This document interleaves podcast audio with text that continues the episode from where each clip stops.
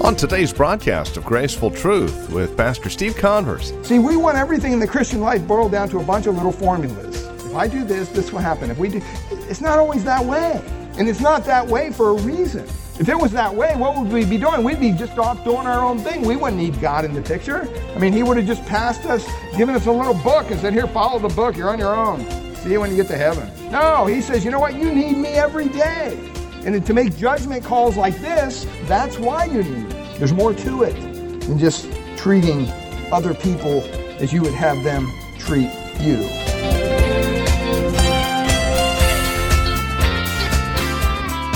And welcome to Graceful Truth, the weekly radio program originating from the pulpit teaching ministry of Grace Bible Church, located here in Redwood City, revealing God's grace through God's truth. We would invite you to join us today here in Matthew chapter 7, verses 7 through 12, and a message that Pastor Steve has just called, Start Loving. It's a look at how you and I can approach God's Word in a very simplistic fashion, but within a very profound understanding of God's love and grace. Again, if you'll join us, we're here in Matthew chapter 7 with today's broadcast of Graceful Truth from Grace Bible Church here in Redwood City. Our teacher and pastor now, once again, Pastor Steve Converse. This morning's message is entitled, Start Loving. I'd like to read out of Matthew chapter 7, beginning in verse 7 to 12. Matthew chapter 7, beginning in verse 7. Ask, and it will be given to you. Seek, and you will find. Knock, and it will be opened to you. For everyone who asks receives, and he who seeks finds, and to him who knocks it will be opened. Or what man is there among you who, if his son asks for bread, will give him a stone? Or if he asks for a fish, will he give him a serpent? If you then, being evil, know how to give good gifts to your children, how much more will your Father who is in heaven give good gifts to those who ask him?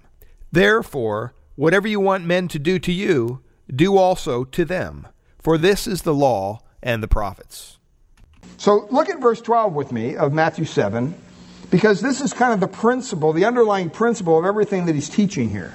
He says, therefore, whatever you want men to do, do also to them, for this is the law and the prophets. Now, we've been going through Matthew, and, you know, we know this as the what? The golden rule, right? Do unto others as you would have them to do unto you.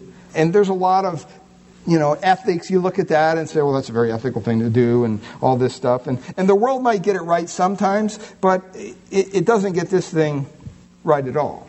Because basically what the world teaches in a nutshell, what every other religion teaches in a nutshell, is that, you know what? You don't want to do bad things to other people because you don't want them to do bad things to you. That's what the world teaches. And you're saying, well, isn't that what Jesus... No, that's not what he's teaching. That's not what he's teaching at all. That's the furthest thing from what Jesus is teaching here in verse 12.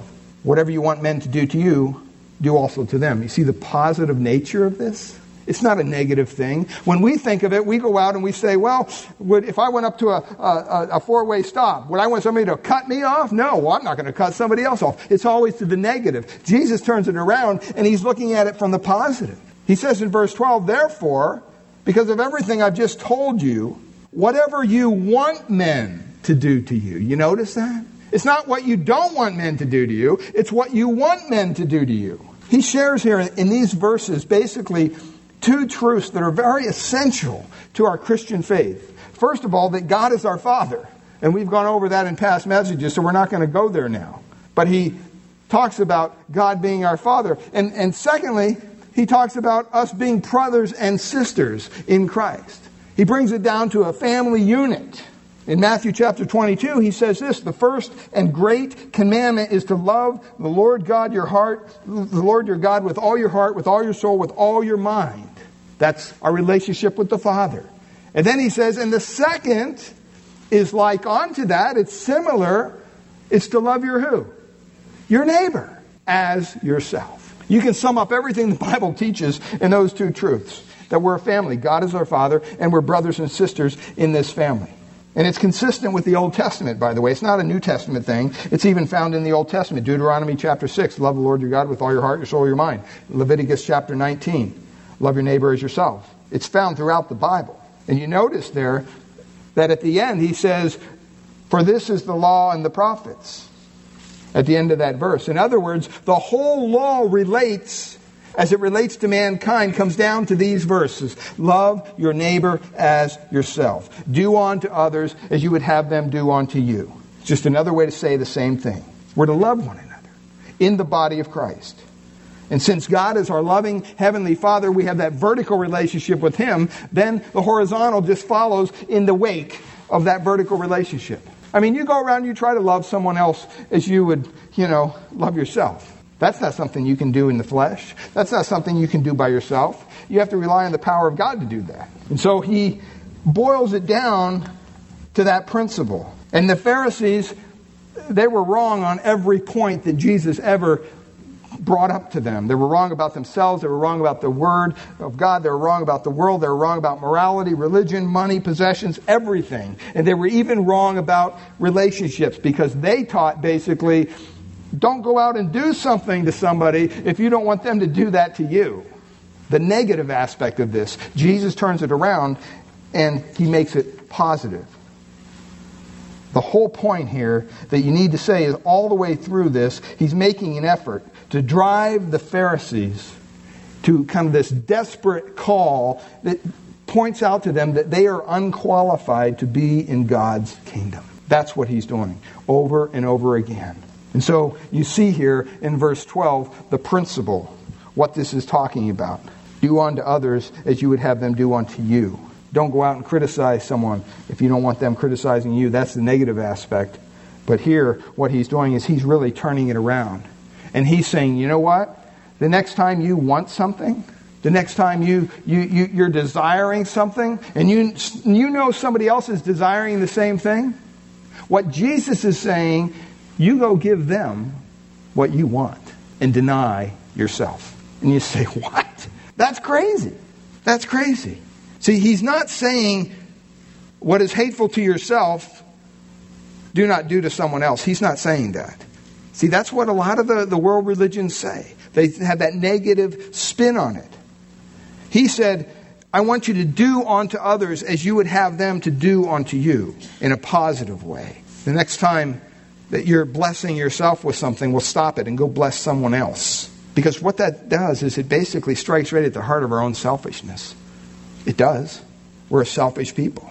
We're utterly lost in ourselves. We don't do certain things out of fear. It's basically our egos. It's our protection of self. It's selfishness, selfishness, selfishness. That's all we have. People say a lot of times, well, honesty's the best policy. Why do they say that? The reason they say that is because they don't want to get caught in a lie. That's why they say that. See, it's just common sense protection. It's like, don't play with fire or you'll get what? Burned. All right, protect yourself. See, that's what the world dishes out. And you say, well, is anything wrong with that? Within reason, no. We're not to be destructive to ourselves, but it's not something that we can do. We can't love someone in a selfless way. I don't care who they are. We have to allow God to do that through us. In 2 Timothy chapter 3, it says, despisers of those that are good and lovers of who? Themselves. See, that's the nature of the beast. That's who we are. Like Titus is told in chapter 3, verse 3 by the Apostle Paul, men are hateful, hating one another. And it's that protect yourself mentality that kind of drives that whole thing. And so you have this negative ethic that's compelled by fear, and Jesus isn't talking about that. He's talking about a positive ethic that's based on love. That's why He says, whatever you want men to do to you. What would you want men to do to you? Stop and make a list. And He says, well, don't do that to yourself. Go do it to somebody else. And He's not saying because then they'll turn around and do it to you. That's not His point, because we don't do things like that. That wouldn't be genuine, would it? I mean, do you give gifts at Christmas time just to get a gift back? You don't do that. Hopefully not. That wouldn't be right. And so he's saying here, you do unto other men in a good way, the way that you would want to be treated. That's what He's saying. And that sums up basically the law and the prophets. In Philippians chapter 2, verse 20, Paul says this, I'm going to send Timothy to you guys. He's sending him to the Philippians. And he says this, because I have no man like-minded who will naturally care care for your state. For all seek their own, not the things which are Jesus Christ. They all seek their own. That's the day and age we live in. Everybody's seeking their own. Get all the gusto you can. Get everything you can for yourself. It's that fruit of the Spirit, that love that God wants us to have one toward another. And it simply means that you determine in your own heart what you would want for you and go do it for somebody else. That's what he's talking about. And you know what? There's no way you're going to be able to do that on your own. There's no way you can do that on your own. And so he says basically you're going to have to rely on God to do this for you. It's impossible. Now he gives basically 3 reasons to keep this principle in the previous verses. 3 reasons. And they're there in your notes, and we're not going to get through all these, so just relax. We're just going to get through maybe the first one. But the first reason there that we're to apply this principle, the idea that we should go do unto others as we would have them to do unto ourselves. First of all, God's promise to his children demands it. God's promise to his children demands it. At the end of verse 12 it says, "For this is the law and the prophets." And what he means by that, that's the point of all Scripture. It's the sum of the whole Old Testament. And if you stop and you think about the 10 Commandments in Exodus chapter 20, and you think of those, thou shalt not kill, thou shalt not steal, you shouldn't bear false witness, commit adultery, covet, all those things. All right, basically you're summing up, do unto others as you would have them to do unto you. You don't want them to kill you, hopefully. You don't want them to steal from you. You don't want them to covet from you or commit adultery against you. You know, basically that's what that's saying. All the 10 Commandments is an expansion of these 2 principles. First of all, love the Lord your God with all your heart, with all your soul, with all your mind. And secondly, love your neighbor as yourself. You can sum up all the 10 Commandments and basically the whole law in those 2 simple phrases. Therefore, you won't kill, you won't covet, you won't lie. And the rest of the Bible basically comments on those things and expands those things. So if I need a new shirt, and I know that you need a new shirt, if I were to live out this principle, I should go buy you a new shirt. That's how radical this principle is. And you'd say, well, if everybody did that, what? Well, what about me? Don't I deserve a new shirt? That's the essence of the principle. James 2:8 calls it the royal law. If you're looking for the law of the king, the law that rules in the kingdom and the relationships of the kingdom, it says the royal law is this: thou shalt love thy neighbor as thyself. That's the same principle. It's identical. Over in Romans chapter 13, verse 8, Paul says this: owe no man anything but to love one another. And then he says this: for he that loves another has fulfilled the what? The law. It all ties together. When you love your neighbor as yourself, you have fulfilled the law. Because you're not going to kill him, you're not going to steal from him, you're not going to cheat him, and so forth. In fact, Paul goes on to say, the law says that thou shalt not commit adultery, thou shalt not kill, thou shalt not steal, thou shalt not bear false witness, thou shalt not covet. And if there be any other commandment, it's briefly comprehended in the saying, thou shalt love thy neighbor as thyself. He sums it all up there. I mean, people today say, oh, the Bible's so complex, how could we ever? Just sum it up in those 2 things. Love the Lord your God with all your heart, with all your soul, with all your mind, and love your neighbor as yourself. That's it. And the second half of that, love your neighbor as yourself, envelops all of our personal relationships. If you love your neighbor as yourself, there are some things you don't do, right? You don't criticize. You don't condemn. You don't question their motives. That's the negative. That's verses 1-6. We've already been through that. And then you do what you would wish to be done to yourself. That's the positive side of this. See, it's the purpose of God that demands it. The whole thing is wasted unless we're obedient to this principle. So the purpose of God would lead us to that word, obedient. To be obedient. The Bible says to obey is better than sacrifice. You can sacrifice all day long, but if you're not being obedient to the words of God as you know them, and as He reveals them to you, all the sacrifice you're going to do is all for naught. Well, it's also basically not only for the purpose of God, but the promise of God there, we should keep it because He says in verse 12, therefore, and if you look back at verse 11, just what I said, you give somebody else your shirt that you were going to buy for yourself. Well, aren't you depriving yourself? Yes. And that's why it goes back to verse 7. He says what? Ask, and it will what? Be given to you. See, this is a God thing. This drives us into the God realm. This is something we can't do on our own. Seek when you can't find how to discern, and you will find. Knock and it will be open to you. So many people say, well, this is dealing with salvation. No, it's not. Dealing right what he's talking about here in the context. He says, whatever we ask and seek and knock for, we're going to receive. See, we can feel free all of a sudden to give to others what we would have for ourselves because we know God is going to provide for us. We're confident of that, especially when we're obeying His Word.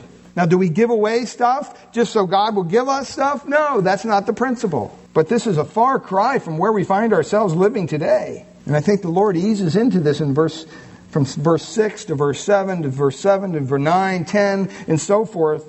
And He sums it all up. And you say, well, why doesn't He just give us this principle, verse 12, right up the front, and then follow it with all these illustrations and all this stuff? See, the main principle, the negative principle of human relations in verse 1 through 5 is judge not. We looked at that. Don't criticize. Don't be gossiping, backbiting critics, so forth. You don't want to do that. And then he turns it into the positive here. Talks about having a splinter in your own eye. Take that out and don't give what is holy to dogs. And then he eases into verse 7. See, we want a checklist of how this thing kind of pans out. How do you know if you got the plank out of your own eye? How do you know if you're making the right judgment call? How do you know all these things? How do you know if you should give this shirt to... Well, in verse 7 he says, ask and it will be given to you. Seek and you will find. Knock and it will be open to you. He's relating it back to the vertical relationship with God. In other words, you can't do this horizontal thing on your own. That's his point. You have to go to God. You know, when you're out witnessing to somebody, how do you know how far to go in sharing the gospel with that person? If Jesus says, you know what, you don't want to just go out and throw up the gospel on everybody because that's throwing pearls before swine and the holy things before dogs. Well, how do you know where to stop? How do you know when where that marker is? Should you keep going until they're mocking you and mocking the Word of God? Well, clearly no, but how do you know where's that line at? Well, he's saying go to God and ask Him. See, God alone has that kind of discernment. We can't do that. We can't make that kind of a discerning judgment call. And so he says, you know what? You take this to God. That's his whole point. In James 1, he says, if you lack wisdom, where should we go? Go to God. And he gives to all men liberally and holds nothing back. See, we want everything in the Christian life boiled down to a bunch of little formulas. If I do this, this will happen. If we do, it's not always that way. And it's not that way for a reason. If it was that way, what would we be doing? We'd be just off doing our own thing. We wouldn't need God in the picture. I mean, He would have just passed us, given us a little book and said, here, follow the book. You're on your own. See you when you get to heaven. No, He says, you know what? You need me every day. And to make judgment calls like this, that's why you need me. There's more to it than just treating other people as you would have them treat you. Some people look at verse 7 and they think it's a blank check. Ask and it will be given to you, seek and you will find, knock and it will be open. Just kind of like, hey, that's a prayer thing, and you just go and God will just do whatever you want. Well, that's not true. There's conditions there. First of all, it's only true if you're a child of God. If you don't have any relationship with the Father, what business do you have going to the Father to ask Him for anything? It'd be like the neighbor kid 3 streets over coming to your house and saying, hey, where's dinner? Who are you? You're not my kid. I mean, that's what you would think. So you have to know God. Secondly, you have to be living in obedience to Him. Peter says our prayers can be hindered by our disobedience. 1 John 3:22 says, whatever you ask, we receive of Him. And then he says this, because we keep His commandments and are doing the things that are pleasing in His sight. Not in everybody else's sight, but in His sight. What do you do in His sight? You do everything you do in His sight. There's not one thing you do throughout the day or the night that God doesn't see you doing. So are we living in obedience to Him? You have to be a child of God. You have to live in obedience to Him. You have to do things in a selfless way with a selfless motivation. James 4:3 says, you ask and you receive not. Why? Because you're asking amiss. You're asking off target. And the reason you're asking, and God knows this, is because you want to spend it on your own lusts. All you want is to fulfill your own lusts. And so you're coming to God and you're asking Him, oh God, please give me this, work this out for me. Why? Why are you asking? Stop and ask yourself sometimes the next time you're praying for something in your life, why am I praying this prayer? Oh God, please give me that promotion at work. Why are you praying that prayer? Well, so I can have more money, so we can make our payments. And so we just, wait a minute. Where does God's will come into this? It's not a blank check. There are conditions. The other element here in verse 7 is that These are three present imperatives. In other words, it's the idea of keep on asking, keep on seeking, keep on knocking. It's persevering till you get that answer. You don't just give up. See, God wants us to truly understand what He's trying to communicate to us here. And He wants us to understand that as a family, as Christians, we're called to be part of the family of God. And as we're part of the family of God, God is our Father. As we have our vertical relationship with Him straightened out, then the horizontal relationship with each other comes into play. And what He's saying is, if you put this principle into practice, and the only way you can do that is if you trust me, because you can't do it in your own flesh. It'd be impossible. But if you want to treat others the way you would want them to treat you in a positive way, you're going to have to rely on God to fulfill that in your life and in your heart. There's no way that we can do this on our own. It says in verse 8, "For everyone who asks receives, and he who seeks finds, and to him who knocks it will be open." Why is that? Because that's the nature of God. That's the Father we serve. And He draws this illustration. You want to know what kind of Father God is? Well, in verse 9 He says, "Or what man is there among you, if his son asks for bread, will give him a stone?" I mean, what kind of dad would that be? You know, it'd be like little Gabrielle, my little granddaughter, coming up to me. Well, what kind of grandfather would I be if, yeah, here, kid, gnaw on this, here's a rock. I mean, you know, she puts a rock in her mouth and she starts chewing and she realizes that would be horrible. We don't serve that kind of Father. That's what He's saying here. He says in verse 10, "Or if he asks for a fish, will he give him a serpent?" Something that could potentially harm him. And then He says this in verse 11, "If you then, being evil..." In other words, you are evil. You'll always be evil. That's just the nature of the beast. "Know how to give good gifts to your children. How much more will your Father who is in heaven give good things to those who ask Him?" Therefore, because of all that, whatever you want men to do to you, do also to them. For this is the law and the prophets. Because God is the God of love, of mercy, of grace. He supplies our every need, the Bible says. Therefore, you can do this unquestionably, knowing that God will care for your needs. Don't you worry about that. You just do what God wants you to do. It's a promise to us. It's a pattern for us. And it's also the whole purpose. That's what He wants us to do, to live that faith out so that others could see there's something different here in this family of God. They treat each other a little differently. They treat other people a little differently. See, and unfortunately, so much of the church today has bought in to so many worldly principles. You go into a lot of churches and basically you're looking at an entertainment thing. I mean, it's kind of like the world. It's almost like you're going to a concert. And that's unfortunate. That's not what God wants. He wants us to be different. He calls us to be different. Let's close in a word of prayer. Father, we pray this morning. Lord, it's your word. Sometimes it's hard to discern, it's hard to understand, it's hard even to communicate sometimes. Lord, I pray that we would just focus in on that last verse, verse 12, that whatever we want men to do to us, that we will treat them the same way. And Lord, the only way we can do that is if we come to you and we ask you to work in our lives. We have to depend upon you. Father, I pray for those who are gathered here this morning that, Lord, as believers, we would truly trust you each and every day to lead us, to guide us, to make those hard calls in the Christian life. It's not so easy all the time. And during those times, we need to rely on you. And I pray that we would stop being reliant upon ourselves and our own wisdom and our own discernment. And Lord, that we would turn to you and ask you to do that work in our hearts. Father, we also pray that if there's any here who have yet to put their faith or trust in you, Lord, I pray that it's not rocket science. It's very simple. It's a step of faith. And Lord, you have to bring them to that point. Lord, I pray that they would realize their own sinfulness, their own faults. They would cry out to you, a holy God. And their prayer would be merciful to me, a sinner. Lord, that's a prayer that you will answer. You'll transform their life. It will help them to be everything that you desire them to be and more. And Lord, we thank you for that. And so, Father, we just thank you for this morning. We pray that you would just bless us as we go out of this place and bless us next week. Father, we look forward to how you're going to work. And we ask this in Jesus' precious name. Amen. Receiving real encouragement from Matthew chapter 7 here today on Graceful Truth with our teacher and pastor Steve Converse.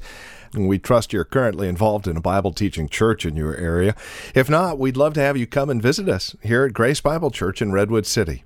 We meet each Sunday morning for our praise and worship service at 10 a.m. We offer nursery care and Sunday school classes for our children up to grade 5. I'd also like to let you know that our Grace Bible Church Women's Ministry 2018 Spring Conference is coming up. The author and guest speaker will be Cynthia Heald, known best for her best-selling Bible study, Becoming a Woman of Excellence. Now, the conference will take place out of 1 John chapter 2 and verse 6, Living Like Jesus. It's May 18th through the 19th. Friday the 18th at 7 p.m. through 8:30, and then Saturday the 19th at 9 a.m. through 2:30. It'll take place here at the church, 2225 Euclid Avenue here in Redwood City. Breakfast is included as well as lunch. Total conference cost, just $20, with a love offering taken both Friday and Saturday evening. For more information, visit our website, gracebibleonline.org, or give us a call at 650-366-9923. Again, that's 650-366-9923. We thank you for joining us today and trust we'll see you again next week at this same time for another broadcast of Graceful Truth.